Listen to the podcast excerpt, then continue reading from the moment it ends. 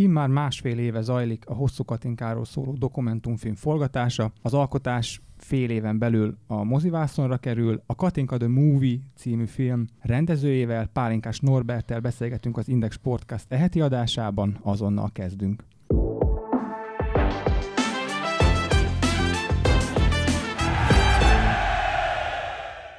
Ilko Miklós vagyok, köszöntöm hallgatóinkat. Ez az Index Sportcast, ahol a Katinka The Movie című dokumentumfilm rendezőjével, Pálinkás Norbertel beszélgetek. Szia Norbi, köszönöm, hogy elfogadtad a meghívást. Hello, szia. Nos, hát kezdjük is a legelején. Kinek az ötlete volt, és mikor született meg ez az ötlet, hogy kellene egy ilyen dokumentumfilmet forgatni a háromszoros olimpiai bajnokunkról, Hosszú Katinkáról? Az ötlet az már régóta fogalmazódott a, a film producerében Lajos Tamásban, aki a gyártott cégnek a tulajdonosa is egyben. Amikor engem felkért erre a munkára, akkor már biztos volt, hogy lesz ez a film, de úgy tudom, hogy egy másfél-két éves beszélgetés sorozat előzte ezt az egészet meg közte és Katinka között, meg nyilván a finanszírozói oldal részéről is. Katinkát nem volt könnyű rábeszélni arra, hogy hogy vállalja ezt a filmet. Egyrészt ő egy elég zárkózott természet, még hogyha ez így elsőre nem is látszik sok a média szereplése, de valójában ő, ő teljesen ilyen bezárt életet él. És ez volt a másik ok annak, hogy nem akart elvállalni. Az ő szakmája, ami az úszás, az élsportbeli úszás, az, az eléggé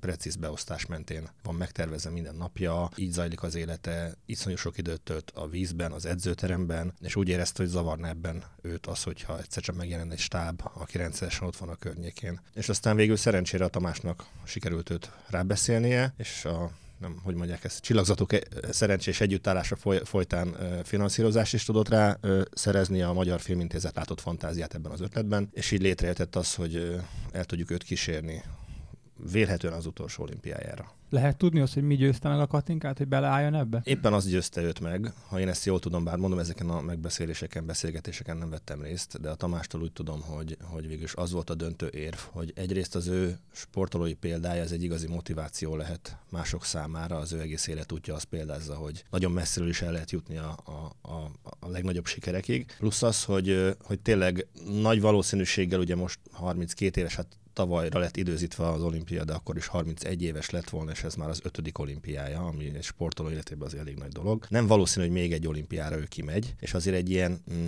életműfilm, egy sportoló életében nyilván úgy jó, hogyha valami nagy sporteseménnyel zárul. Meg lehetett volna 5 év múlva vagy 10 év múlva is csinálni ezt a filmet, de én alkotóként azt mondom, hogy sokkal nehezebb úgy filmet csinálni, vagy nem lesz olyan jó ízű, hogyha nem benne vagy az események sodrában, és úgy mutatod meg, hogy mi történik, hanem utólag a múltat visszaidézve beszélsz róla. És nyilván ez a két érve ez elég nyomos volt, tehát az időzítés most az ideális arra, hogy, hogy Katinkáról készüljön egy film. Nyilvánvalóan senkinek nem kell bemutatnunk hosszú Katinkát, de mégis a tényeket rögzítsük vele kapcsolatban. Sokszoros Európa és világbajnok úszó, és hát a Riói olimpián 2016-ban három aranyérmet és egy ezüstöt nyert. Mi a célja ennek a filmnek?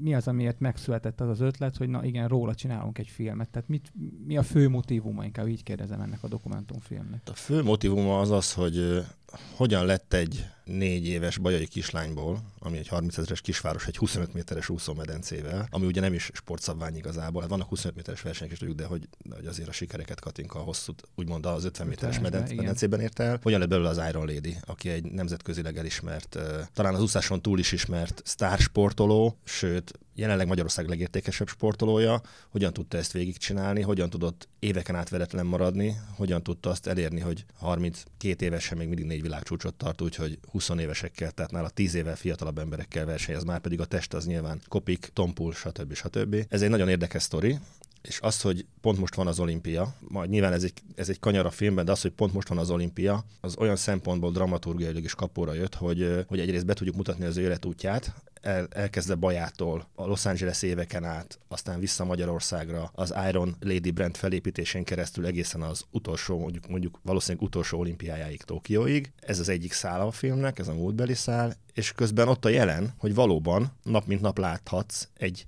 élsportolót felkészülni az olimpiára, és hogy mi az a, akár az edzésmódszer, akár az a filozófia, amivel hozzááll a versenyzéshez, és hogy van egy óriási izgalomfaktor emiatt, hogy, hogy, hogy mi lesz, hogy nyer vagy nem nyer az olimpián, meg tudja ismételni akár a Rióri sikereket, vagy ha nem is, mert nyilván az, egy, az, az azért egy brutális siker volt ott az a három arany, meg az egy ezüst, de hogy újra fel tud állni a dobogó felső fokára. És akkor ezt a két szálat, hogyha jól keresztezzük a filmben, jól van keresztbe vágva, mi ezt így hívjuk szakmailag, párhuzamosan vezetve a két történetszál, akkor szerintem nagyon izgalmas ritmust lehet ebben adni a filmnek.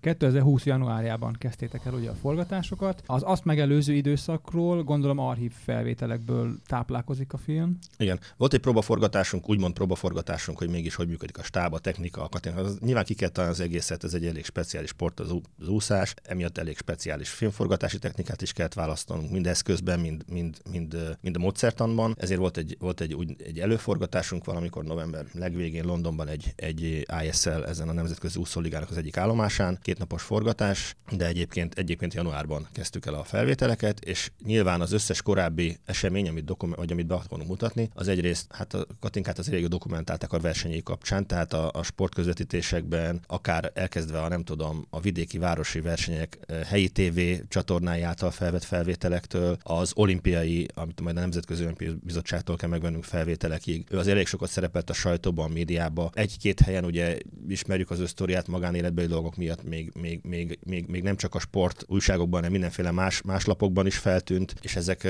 is készültek YouTube videók, tehát az ő csapatának volt már jó pár évre ezelőtt YouTube csatornája, tehát a Katinka nagyon jól építette a, a social médiás jelenlétét is, építi a mai napig ott is rengeteg videó készült, amit ők maguk vettek föl edzőtáborokba, versenyeken, utazgatva a világban. Nagyon sok családi archív van, tehát volt már videokamerájuk, egész pici korában, szerintem nem tudom, két éves korában vannak már mozgóképes felvételeink, hogy a kis Katinka ott topog a nappaliuk közepén. Úgyhogy elég sok, sok olyan felvételünk van, amit még például nem látott senki úgy a családon kívül. A járvány és az olimpia halasztása mennyire befolyásolta a filmnek a, a végső kicsengését, tehát az apropóját? Nagyon. Hát az egész világot nagyon befolyásolta, így minket is. Nyilván az elején volt egy ilyen megtorpanás a részünkről, hogy uff, most akkor hogyan tovább, most akkor ez mindennek keresztbe tesz egyáltalán mi legyen. Nyilván egy filmet azért meg kell tervezni, itt azért nem, nem két forintos költségekről van szó. Ez nem titok, Magyarország legdrágább dokumentumfilmje jelenleg ez a, a, a, a film, és uh, drága műfaj is, tehát mi már nem tudom, 15 különböző külföldi helyen forgattunk Katinkával versenyen, edzőtáborban, stb. stb. Nagyon sok olyan felvételünk készül, amik tényleg ilyen reklámfilmes igényességgel készülnek el, pont ugyanazokkal a kamerákkal, pont ugyanazokkal a kameramozgató technikákkal, pont ugyanazzal a lámpaparkkal és szakembergárdával, pont ugyanazzal a vágóprogrammal, tehát mitől lenne olcsóbb, mint egy reklámfilm. És aztán, amikor kiderült, hogy ja, de hogy nem lesz az idén olimpia, ez most 20-20-ról beszélek, akkor így ültünk, hogy jó, és akkor mi van? Meg lehet-e ezt a filmet csinálni olimpia nélkül, vagy sem? Akkor ott egy ilyen két hónap napos bizonytalanság ez olyan február-március környék, amikor tényleg elkezdett az első hullám tombolni, és sorba bezártak az uszodák, bezártak a repülőterek szinte, tehát nem lehetett utazni, nem lehetett edzeni, így bezárta a sport, bezárt az élet, úgymond pár hónapra, akkor azért mi is elbizonyítottunk, hogy hogyan tovább, és akkor sikerült a producereknek és a finanszírozónak, a Nemzeti Filmintézetnek egy, Filmintézetnek egy olyan megállapodást kötnie, hogy, hogy menjünk tovább, hogy bízunk abban, hogy az, az olimpiát megtartják egy évvel később, 2021-ben, és akkor tegyünk bele még egy évet ebbe és akkor az eredetileg tervezett forgatási napokat azt elosztottuk, tehát ugyanúgy forgattunk tovább, csak nem olyan sűrűn, nem olyan intenzitással. Ez a 70 pár forgatási nap volt kitűzve az elején, és, és azt is tartjuk nagyjából, csak nyilván ritkábban, de igyekeztünk minden fontos eseményen ott lenni. Volt olyan, amikor ő járt egyedül edzeni, mert valamikor talán tavaly április környékén az úszóválogatott hazatért egy tájföldi edzőtáborból, és nagyon sok pozitív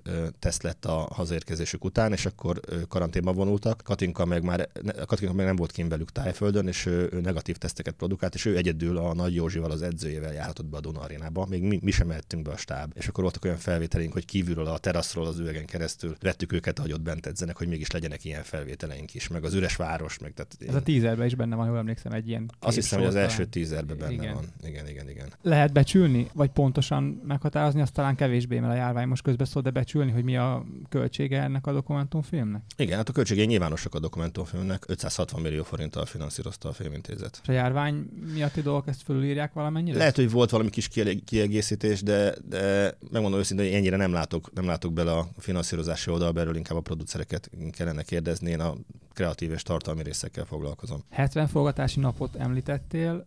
Hogyan, hogyan néz ki mondjuk egy átlagos nap? Mennyit forgattok, mikor kezdtek? Sok minden nem múlik, attól függ, hogy éppen mi az adott téma, de általában nálunk a szakmában minden, minden műszak, az úgymond műszak, az 12 órára van számolva, tehát ez egy, az egy, ez egy napi filmes, filmes műszak, egy, egy ebédszünettel. Általában mi is igyekszünk kihasználni a rendelkezésünkre álló időt, tehát ha már forgatunk, akkor próbáljuk úgy szervezni napokat, hogy, hogy azt kitöltsük ezt a, ezt a 12 vagy minimum 10 órát. Persze van olyan amikor van valami rendkívüli esemény, vagy valami váratlan és egyéb más nem történik a nap, akkor, akkor van, csak egy pár órát forgatunk, mert, mert, mert éppen nem tudom, Katinkának van egy, egy, nem tudom, egy diátadó, és aznap egyébként nem történik semmi más az edzésen kívül, amit követtünk már 200-szor, szóval nem járunk el minden edzésére, gondolom ezzel se árulok el nagy titkot. Az elején felvettünk így rutinszerűen mindenfélét, amit csinál, és amikor úgy éreztem, hogy ebből már azért van elég sok képünk, meg elég sok jelentünk, akkor, akkor azt úgy kicsit, kicsit azt csökkentettük, meg nem mentünk már több edzésre. Meg egy idő után már nem mentünk ugyanolyan versenyre, tehát hogyha van nem tudom, egy világkupa állomás, amiből felvettünk kettőt vagy hármat, akkor most már a hatodikat azt nem vesszük föl, ha csak nem gondoljuk, hogy ott történni fog valami,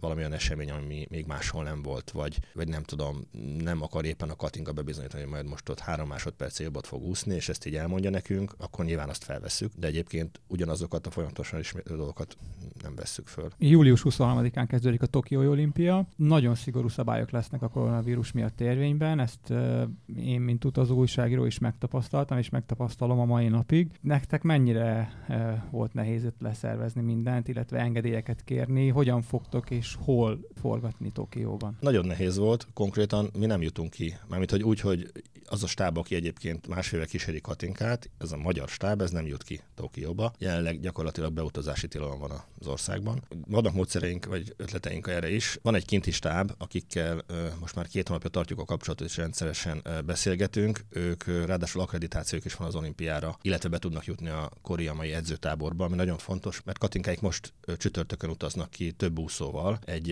egy edzőtáborban, ami, ami azt hiszem 10 napot töltenek még az olimpia előtt, vagy 12-t, és oda is be tud jutni ez a stáb, és majd Skype-on vagy valamilyen mm, online eszközön keresztül tartjuk velük a kapcsolatot, rendszeresen megbeszéljük, hogy mit vegyenek föl, hogyan vegyék föl. Ezt Katinka is tudja, hogy ők lesznek ott a kinti szemünk és fülünk, illetve hát más képrögzítési eszközökön is gondolkodunk, amiket meg majd e, valószínűleg szintén fel tudunk használni a filmben. Mutatsz itt egy okos telefont, ugye hát a mai világban ez már teljesen kivitelezhető így. Egyébként mekkora stáb dolgozik ezen a filmen így összességében? Mini stáb dolgozik alapvetően a filmen. Én, én, a, én a minél kisebb stáb, stábnak a híve vagyok, tehát én úgy szeretek forgatni dokumentumfilmet, hogy, hogy három-négy ember, tehát egy operatőr, egy hangmérnök és egy rendező van ott a, a riportalany vagy a, vagy a főszereplő környékén, hogy minél intimebb, minél bensőségesebb tudja maradni ez a viszony. Ennek az is az előnye, hogy egy, egy hosszú távú forgatásnál előbb-utóbb össze tud barátkozni, úgymond össze tud csiszolódni a főszereplő és az alkotók. Ez szerencsére nálunk is megtörtént már bőven, ezért igen jó hangulatba telnek a forgatások. Vannak olyan felvételeink, amit említettem korábban, ezek a reklámfilm igényességű vagy játékfilm igényességű felvételek. Volt olyan, hogy 70 ember mozgott a Duna arénában, és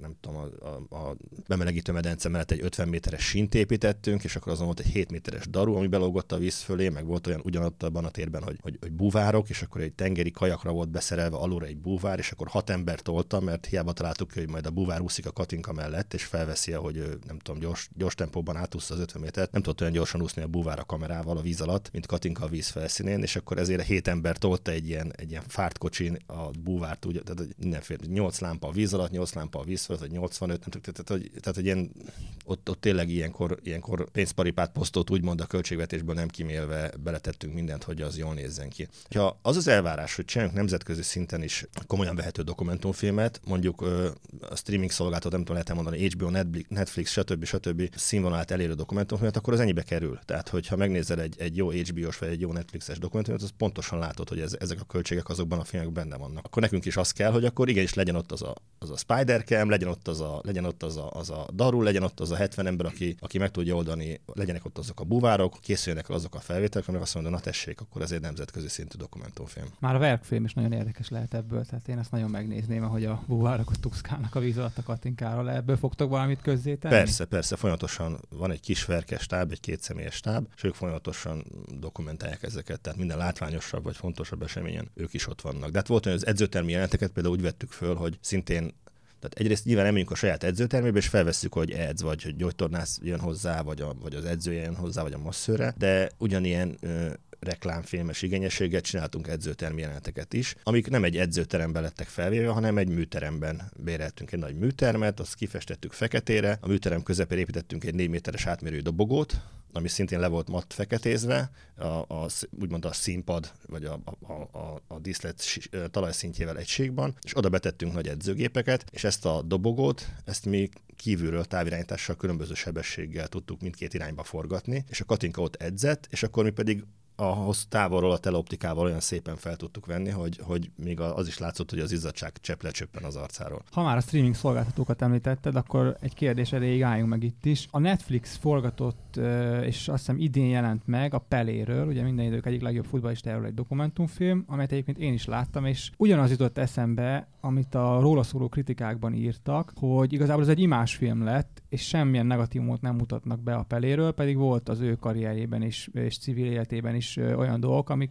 hát kérdésesek voltak. Ti ezt a Katinkánál hogyan tudjátok kikerülni, hogy ne kapjatok ilyen kritikát, illetve hát ugye tudom, hogy ez egy vékony jég, de hogy... Igen, valóban vékony jég, de szerencsére a szándékaink egybeesnek a, a főszereplőnk szándékaival. Tehát Katinka is azt gondolja, hogy ez akkor lehet egy jó film, hogyha nem csak a, a dicsőséges oldalt mutatjuk be, hanem bemutatjuk a saját emberi vívódásait, elbizonytalanodását, a rossz formáját is akár. Én az elején pont, pont ez volt az első kérdés, amikor Lajos Tamás felkért engem erre a munkára, hogy most akkor ez egy imásfilm lesz-e vagy sem, és mondta, hogy nem, hanem egy, hanem egy, egy okos, őszinte dokumentumfilmet szeretne készíteni Katinkáról, és én ezt a munkát így vállaltam, és az, azóta is ennek a szemében dolgozom, és egyre úgy tűnik, hogy ez meg tud valósulni. Tehát egyrészt itt tartalmilag még soha senki nem kért semmi olyat, amit, amit, amit így ne lehetett volna vállalni, sem a Katinka, sem a producerek. Másrészt, másrészt hát tényleg azért most volt egy dráma ezzel a, ezzel a vírussal, ami nyilván borzasztó, hogy ez történik a világban, és nyilván óriási fájdalom minden egyes áldozatért, meg, meg, meg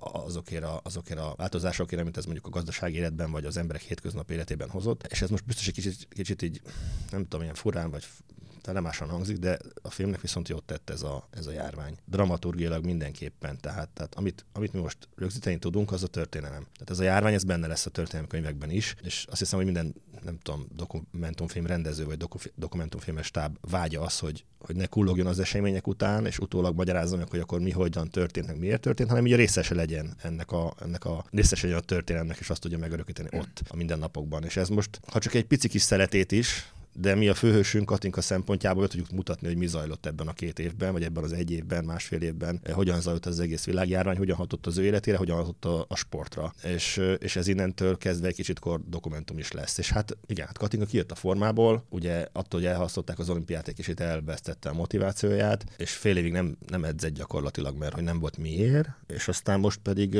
most nagyon küzd, most nagyon, nagyon belállt az, az olimpiai felkészülésbe, és ez egy tök izgalmas folyamat, hogy, hogy egy kicsit, kicsit a hétköznapi ritmusából, sportritmusából, edzés ritmusából kiesett sportoló hogyan tud, hogyan tud visszatérni azok közé a keretek közé, majd aztán sikerül neki eljutni a sikerig. És ezt a mélypontot is be tudtuk mutatni, fel tudtuk venni ősszel, amikor, amikor tényleg, tényleg a sajtó, már a sajtóban is téma volt, hogy, hogy nincs formában a Katinka, és vajon mi lesz az olimpián. Mi akkor is ott voltunk mellette, és ez is benne lesz a filmben. A legsikeresebb, egyben a legviharosabb időszaka ugye a 2016-os Rio, Riói olimpiához kötőzik, és Shane Tuszuphoz. Ez a rész is szerepelni fog a Mindenképpen. Minden, minden fontos állomását az életének, és minden fontos embert, aki valamilyen módon hatással volt az ő pályafutására feldolgozunk, részletesen végigmegyünk rajta, hogy mi történt, hogy történt, és milyen változásokat tett, hozott az életé, mit tett ez hozzá a sikeréhez, vagy mit vett el a sikeréiből. Az mennyire nehezítette meg a forgatást, ha egyáltalán, hogy ezúttal a film főszereplője nem egy színész, hanem egy élsportoló? Hát eléggé megnehezítette, azért az elején kellett egy jó pár nap, amíg úgymond összecsiszolottunk, meg így, így feltérképeztük egymást. Az volt a deal az elején már, már mint a megállapodás a Katinkával, hogy, hogy semmi nem csinálunk, forgatás során, semmit nem kérünk, amivel bármilyen módon is veszélyeztetjük az ő felkészülését az olimpiára. Ugye még azt hittük, hogy bő fél év múlva már ő megy is az olimpiára, és amikor elkezdtünk forgatni, január legelején, talán hatodikán volt az első forgatási napunk, ez most 2020, egy e, képtáni edzőtáborban Dél-Afrikában, hát akkor pff, iszonyúan készült, és tényleg szerintem le tudta volna szakítani ezt a plafont. Annyira, annyira így, így tele volt energiával is, meg, meg fizikailag is nagyon erős volt, és hát eszünkbe se jutott volna olyat kérni, hogy, így, hogy, hogy, hogy, hogy bármivel is hátráltassuk az ő, az ő felkészülését. És azért azért neki nagyon sokszor abban a mentális állapotba kell kerülni, amit ők úgy hívnak, hogy zónában kell lennie, hogy nagyon rá tudjon hangolódni. Akár edzésen is időnként, hogy most azt mondja, hogy most, most, akkor, most ezen az edzésen három másodperc jogot akarok úszni, vagy kettővel, vagy egyel, vagy akarok javítani az időben, és akkor úszok egy, akkor úgy, úgy rendesen odaáll, és akkor úgy, úgy akkor nem csak edz, hanem akkor az edzésen is próbál versenyt úszni. És akkor én nem értettem, hogy oké, okay, ne, ne menjünk 50 méternél közelebb, de akkor hogy legyen ebből egy bensőséges dokumentumfilm. És akkor, és akkor ez a távolság az elején tényleg úgy volt, hogy a medence túloldaláról forgattunk, csak hogy ne zavarjuk őt, és aztán ahogy csiszolottunk össze, hogy barátkoztunk össze egyre jobban, úgy mehetünk egyre közelebb. És akkor annak lett az a vége, hogy volt olyan felvétel, hogy így a spider be beleütött véletlenül gyorsúszás, nem olyan közel voltunk hozzá, hogy, hogy így elérte a kamerát. A forgatások alatt milyen kép rajzolódott ki benned hosszú Katinkáról? Milyen ember hosszú Katinka? Maximalista, hihetetlenül elszánt, és hihetetlenül tud fókuszálni arra, amire elszánja magát. Valószínűleg ez kellett ahhoz, hogy, hogy ő, ő lehessen az Iron Lady. Emellett egy nagyon humoros, barátságos, nyitott ember, aki ha már egyszer befogadott valakit, úgymond a szélbe fogadt, és bekerült abba a körbe, ami, mondjuk az ő komfortzónáján belőle. Ez nem egy ilyen létező kör, hanem most nem konkrét emberekre gondolok, hanem hogy nyilván átlépte azt a határt, ami már, ami már mondjuk a bizalom nála, akkor, akkor nagyon, nagyon, nagyon kedves, barátságos és, és tényleg ilyen, ilyen szórakoztató ember. A dokumentumfilmeknél, ha amennyire tudom, nincs olyan kimondott forgatókönyv, mint egy játékfilmnél, de gondolom van valamilyen terv, vagy valami, most már felépítitek ezt az egészet. Igen, storyline, mi is szoktuk hívni, ilyen, ilyen történet vezetés vagy történetmenet, ami nyilván meg volt a legelején, tehát azért róla lehet tudni azt, hogy, hogy mi történt vele, elég jó dokumentálva az élete. Tehát amikor nekifutottunk, a, már a legelső felvételi napon volt egy, volt egy vázlatunk, hogy miket szeretnénk bemutatni. Azt nyilván nem tudtuk, hogy mi fog történni január 9-től az első, vagy január 6-tól az első forgatási naptól az olimpiáig. Itt azt gondoltuk, hogy ami lesz, azt felvesszük, és ami érdekesebb, de hogy a múltban zajló szállat, hogy mutatjuk be, az, az pontosan le volt írva, és egyébként az úgy nagyjából már meg is valósult. Egy-két hiányzó jelenetünk van, amit még nem tudtunk leforgatni éppen Katinka elfoglaltságai miatt. Például ez egy nagyon izgalmas dolog lesz a film, és még én sem tudom, hogy sül el, hogy a papájával, aki az első edzője volt, ugye, és ő tanította meg katkát úszni, és 11-2 éves koráig a Laci bácsi, a papa, mi csak úgy hívjuk, volt, a, volt az ő edzője, tehát igazából Katinka még neki is szokta ajánlani a, az, az aranyérmeit, hogy a, a papa volt az edző, és még mindig él, Baján lakik, és Katinkával nagyon bensőséges a viszony, és már többször forgattunk velük, de a londoni olimpiát azt még soha nem elemezték ki ők ketten együtt, és megígértek, hogy ezt a kedvünkért megteszik,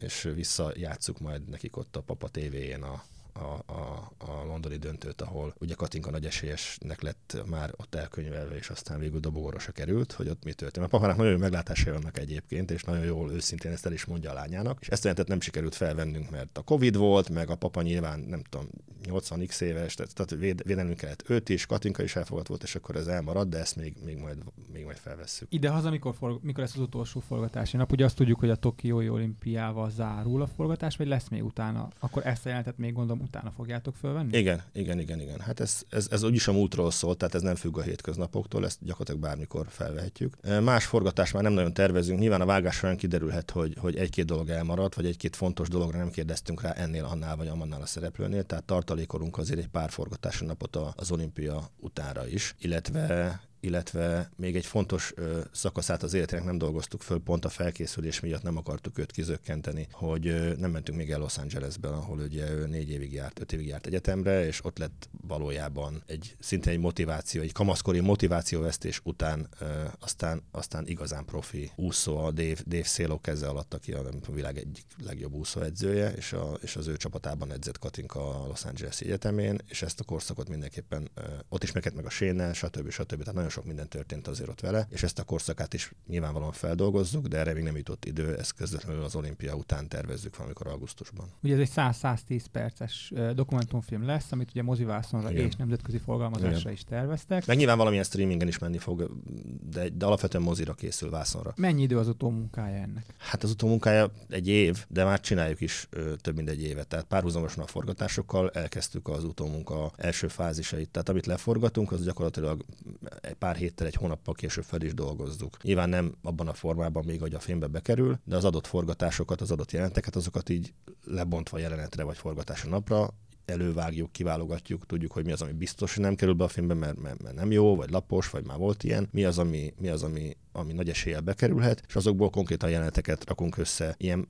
ilyen panelek, panel, paneleket rakunk össze belőle, és akkor ebből már van jó-jó sok, van is a fejünkben egy dramaturgiai ív, hogy hogyan lesznek ezek összefűzve, hogyan lesz majd felépítve a film, és akkor ezeket, mint a Dán építőjáték kockáit így rakosgatjuk össze, és aztán hát most már van egy ilyen hat órás valamink, ami majd, amiből majd a film lesz, ezekből a panelekből összerakva, még változhat a sorrend, de már így látjuk úgy, hogy most tartunk olyan 6, 6 óra környékén, úgyhogy még nyilván nincs benne a Tokio, az olimpia, meg nincs benne a Los Angeles, tehát ez lesz azért egy ilyen 7 órás kis. Tehát amikor először lövünk úgy, hogy akkor most már megvan így a film gerince, csak ebből akkor el kell kezdeni kidobálni, a, ami, ami nem fér bele, vagy nem férhet bele, akkor, akkor, akkor fogunk szerintem olyan 7-8 óra környékén járni, és abból kell majd ugye másfél-két órát csinálnunk. Hányszor fogod végignézni a végleges produkciót, mielőtt rámondod az igen? Hát szerintem olyan 200 és 300 között. Hát ezt a felszorozzuk közel két órával, akkor nem lennék a helyedben. Hát, hát ez úgy szokott menni, hogy szerintem, szerintem hogyha vége az olimpiának, meg ezt a Los Angeles leforgattuk, akkor így kb. így beköltözök a vágószobába. A vágó kollégáim már pár hónapja ott, ott élnek, úgymond, de akkor én is oda költözök mellé, mert már nem lesz forgatási feladatom, és akkor így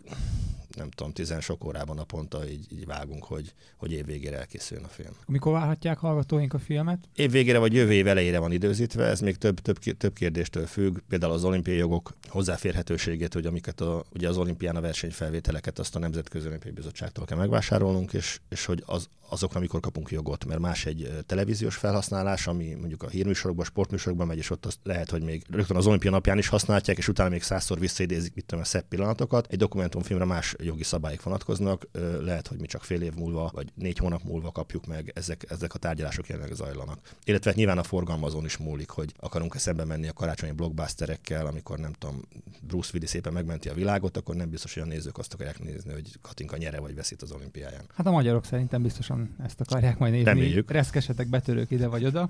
Ez volt már az Index Podcast Pálinkás Norbertnek, a Katinka The Movie rendezőjének. Köszönjük szépen, hogy elfogadta a meghívást. Köszönöm én is. Hallgatóinknak pedig köszönjük a figyelmet. Elérhetőek vagyunk az iTunes-on és a Spotify-on is. Tartsatok velünk legközelebb is. Sziasztok!